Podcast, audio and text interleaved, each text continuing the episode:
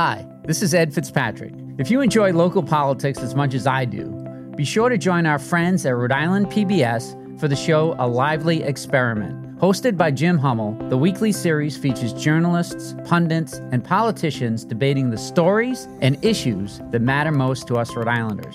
Tune in to A Lively Experiment and be part of the conversation. Fridays at 7 p.m. on Rhode Island PBS and wherever you get your podcasts.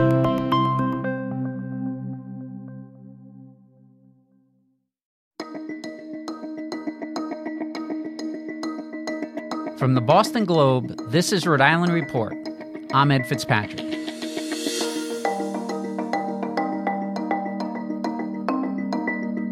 Welcome back to the podcast where we bring you big conversations from our very small state. House Speaker Joseph Shekarchi is getting serious about Rhode Island's housing crisis. Last week, he unveiled 14 bills to address the problem.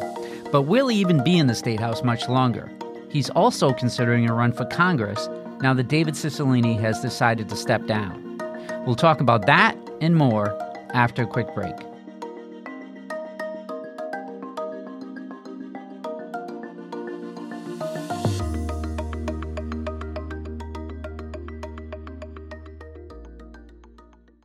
When you want to go beyond the headlines, let me recommend Rhode Island PBS Weekly. Rhode Island PBS Weekly is an award-winning news magazine broadcast that gives you the full story, powered by investigative journalism and narrative storytelling. New episodes of Rhode Island PBS Weekly drop Sundays at 7:30 p.m. on Rhode Island PBS. Watch past episodes at ripbs.org/weekly. That's ripbs.org/weekly.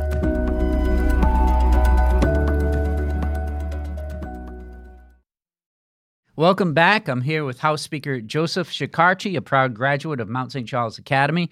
Speaker, thank you for joining us today. It is my pleasure to be here and always come on another proud graduate of Mount St. Charles Academy show. Anytime you ask me, Ed, I'll be back. You recently unveiled a package of 14 bills aimed at addressing the state's housing crisis. So first, tell us about the scope of the problem. It's easy to diagnose that we have an affordable housing crisis and a homelessness crisis. It's very hard to solve because it's so complex.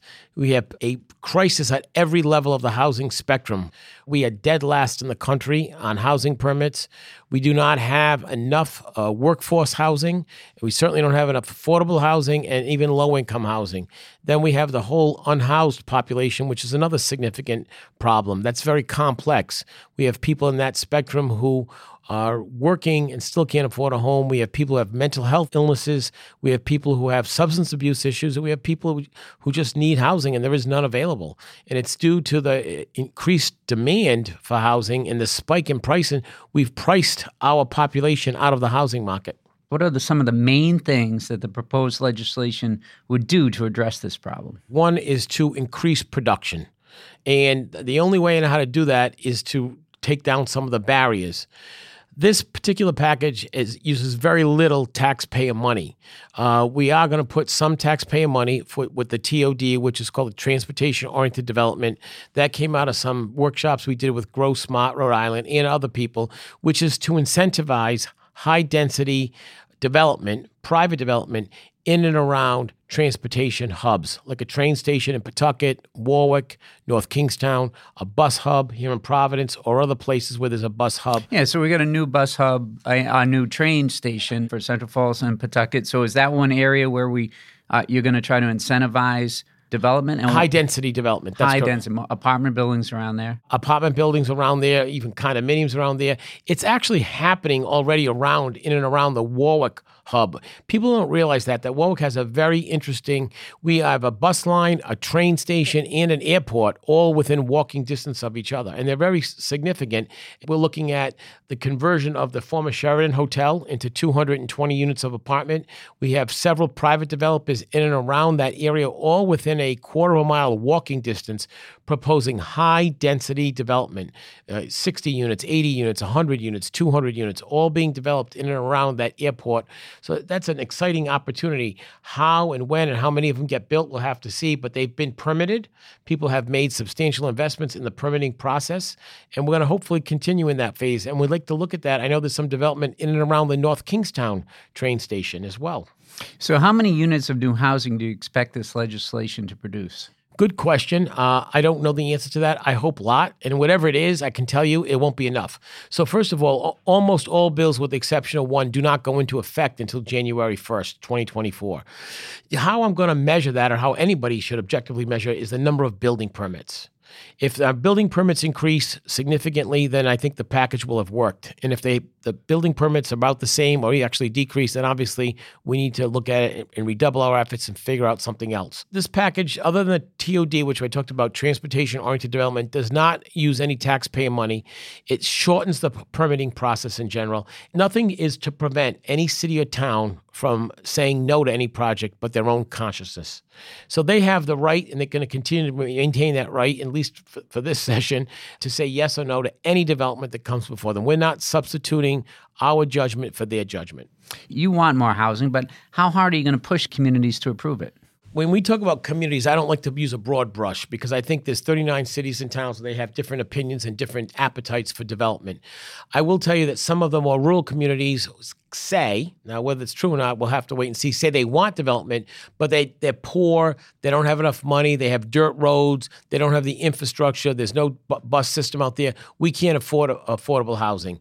And to me, that's a false notion. That's not correct because the reality is affordable housing does not mean low-income housing. There has to be an education of what affordable housing really means. Affordable housing, workforce housing is teachers, policemen, firemen, the children of the people who are saying, no, we don't have the infrastructure for it. They have a lot of land in rural Rhode Island, and I think they need to utilize it. One of the other bills would do just that. It would take hospitals, mills, churches, factories, and allow them by right to be converted into residential development without the need for any local approvals.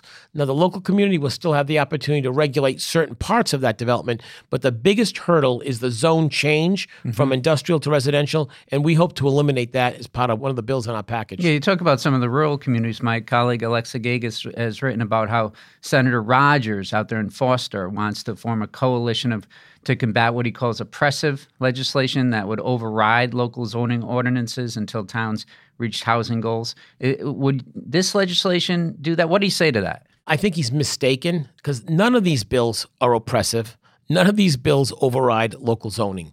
So I think this was a fear and a misnomer, which is very common when you talk about affordable housing. Everybody gets afraid. Everybody gets a NIMBYism, not in my backyard syndrome. There's nothing in any of these bills, and I challenge anybody in the media and the elected official world or anywhere to tell me what is oppressive about any one of these bills. What takes away the local control to say yes or no to any project? And the answer to that question is none. So I think their fear or their opposition to something that doesn't exist. And I want to just point out one thing. Their opposition, when I say there, I'm talking about the communities, the 6, 7 communities that came out against this package, was before the legislation was even written. Before it was even finalized, right. I didn't even know anything about it. We didn't finalize it until Monday. That's the prejudice you see coming through, the fear of the unknown. So we have to get out there right away against something, even though we don't know what something is. So you might put their fears to rest, but just to be devil's advocate on the other side, you know, we've got this law that says each community, 39 cities and towns, have to have 10% of their housing stock as affordable housing. There's only 7 places that do that. That's correct. I mean, is it just going to be up to the cities to have affordable housing? If you're not going to push them, if you're not going to tick off the people from more rural communities by making them do more than they are now? So my hope is that they get the picture. They see what's happening. They see what's coming. And I think there's a lot of tools as we go forward. I think I've raised their consciousness. And if they don't act, then there are things that we as a General Assembly can do. So that might be for future years. Yeah, absolutely. If you look at what, this is my third year as speaker, you look at what we've accomplished in the first 2 years, this is the next building block, and I'm sure there'll be more legislation. We may have to look at a more carrot and stick approach. We don't necessarily have to penalize or hurt anybody, but we can start reducing aid accordingly. If the population, the school-age children is declining, then maybe we need to adjust their formula, and maybe we need to adjust their city and town aid to other communities that are bearing the burden of this. There's a lot of options to do this, but I like to move slowly. I like to move deliberately. That's why I make decisions that way as well. This is the issue for Rhode Island. This is the most compelling issue we have, and we need to continue to make this the number one issue. When I was elected speaker, it was my number one issue. I can assure you it's the number one issue for the house. We need to do more housing in general for everybody. And the other point is that if you go talk to the Rhode Island Builders Association, and that's really a collaboration of all small builders in Rhode Island, some bigger ones, but most of them are all, you know, mom and pop building operations. They never were more excited about a package like this because they live with it every day. They're the ones building the 4, 5, 6 houses, 10 houses a year. And they said the red tape is almost insurmountable. And it's really caused some other people to get out of the business or change their business model, go into remodeling and not into new construction. So they're excited about the package. They're excited about the ability to hopefully go through this process much sooner. And that's what all the package of bill does, is to stimulate private development in the affordable housing and housing area in general.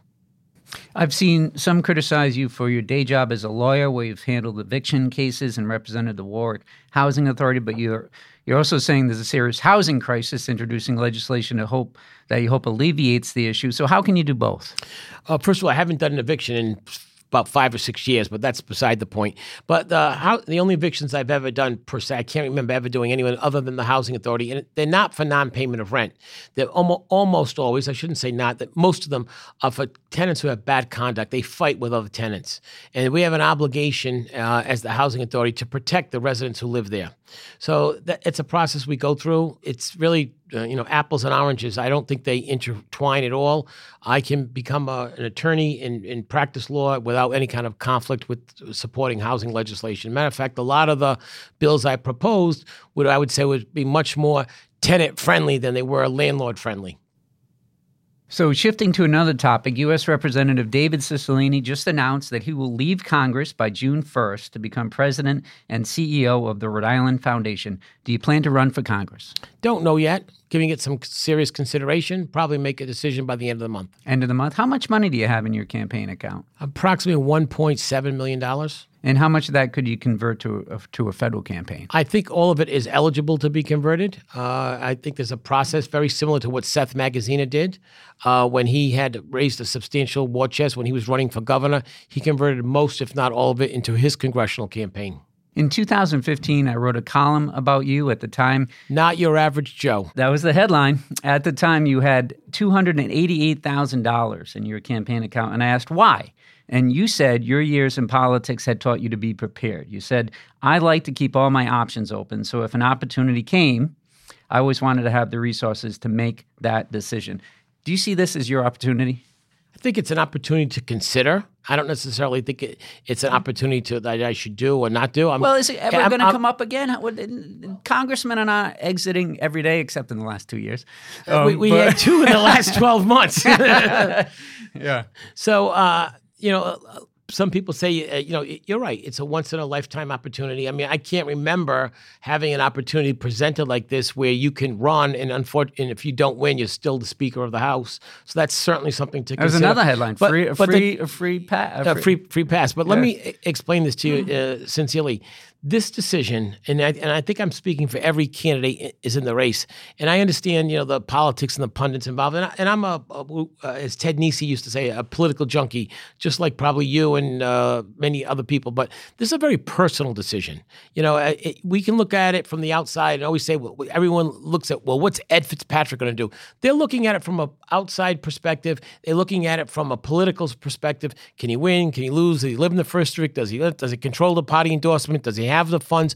Those are all part of the political equation. Right. When you're the actual candidate, there has to be, and I think Sabina Matos said this, there has to be a personal consideration. You have family, you have to move, you have to give up your law practice, you have to give up the speakership. It's not necessarily the running, it's the winning. And you have to look at all that. And they present challenges and they present opportunities. So like anything else, I like to be slow and deliberate, make my decision and see what let the chips fall where they may. Yeah, you mentioned Ed Fitzpatrick. I'm not running, by the way. You might be the only one. But, for your personal decision, to be devil's advocate, would you have more power? Could you get more done as Speaker of the House in Rhode Island than you could as a rookie legislator down in Washington, D.C.? Well, that's a very good question that I'm giving a lot of consideration. Probably not. because you would be number 435 out of 435. You actually literally would be. Seth Magaziner, who's been in office for 3 months, would be the senior congressman. Yes, I read that in the Globe. Mm-hmm. It must be true. So so yeah, that's part of the equation as well. Absolutely. It's part of the equation. But there are opportunities, and you just seize them when they come if you're interested, and if not, you weigh them. Look, being Speaker of the House is a great job, and I like it, and I think I do pretty well at it. So I enjoy the job. It's not like I'm out looking for another job, but like you said, it was a surprise. Last Tuesday, Congressman Cicilline announced he was retiring. I had about 2 hours notice more than the media did. And that I respect David, and I respect the Rhode Island Foundation for that decision. Not that he needed to give me any kind of advance notice, but so that began an evaluation process, which I'll be evaluating and hopefully make a decision in 3 to 4 weeks. You had an opportunity last year, too, and you live in the 2nd Congressional District. Do you wish you had gone for it and run for the 2nd Congressional District seat? No. I had been Speaker 1 year. It was just too early. But right now I feel like the House would be in good shape if I decided to leave. You live in Warwick. That's in the 2nd Congressional District. So would you have to move if you ran for CD1? No, you don't have to move. I would move. Would you? I would move. Yeah. I would move, but it's not required to move. And I'd move after the election. I'd move if I won. Where would you move to? Woonsocket, I'm guessing? Well, probably Lincoln. I grew up in Lincoln. My family still has real estate in Lincoln as well. And parts of Providence are beautiful too. So, it'd be somewhere nice. I also at one point many years ago, I owned a beautiful condominium in Newport. So there's a lot of great first Congressional District's a great district. I have a lot of friends there and a lot of family there as well. How much would that be held against you that you don't live in the district presently? That would be up to my opponents to try, but it certainly didn't matter for Seth Magaziner.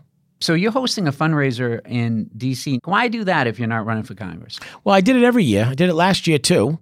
And I think it's the opportunity to go down there, meet with the congressional delegation, talk to people who live down there. There's a lot of Rhode Islanders who live and work in D.C.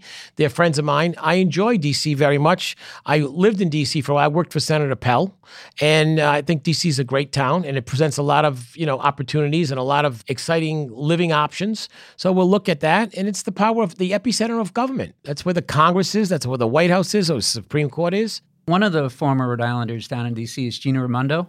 You were her campaign manager when she ran for treasurer back in 2010. And she went on to become governor, and now she's U.S. Commerce Secretary. What has she said about whether you should run for the congressional seat? She's encouraged me to run, and she thought it would be a good opportunity. But she also said, follow your heart, and whatever your decision is, she will support. And she said to me that I'm doing a good job as Speaker. And she said, it's a no-lose scenario for you. You can come to Washington, or you can stay there, but either way, you'll do a good job. All right. So when do you plan to decide again? I told you this twice already. In the next 3 weeks or 4 weeks. 3 or 4 weeks. All right. Speaker Shekarchi, thank you for joining us today. My pleasure. Thank you.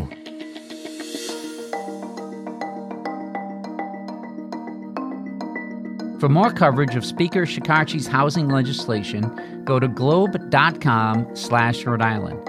That's globe.com/Rhode Island. Rhode Island Report is a production of the Boston Globe in collaboration with Rhode Island PBS. Today's episode was produced by Megan Hall, Carlos Munoz, and Scott Hellman. Audio mixing and mastering by Marissa Ewing of Hemlock Creek Productions. Our music is from APM. And if you like the podcast, do us a favor, follow the show, and leave us a review on Apple Podcasts. I'm Ed Fitzpatrick. See you next week.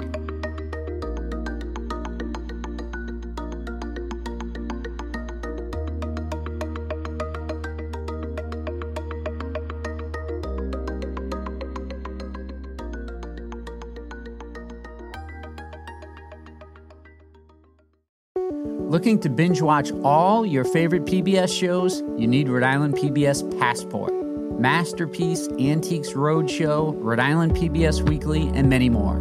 Watch them all, anytime, and from any streaming device. Learn more about this member benefit at ripbs.org/passport. That's ripbs.org/passport.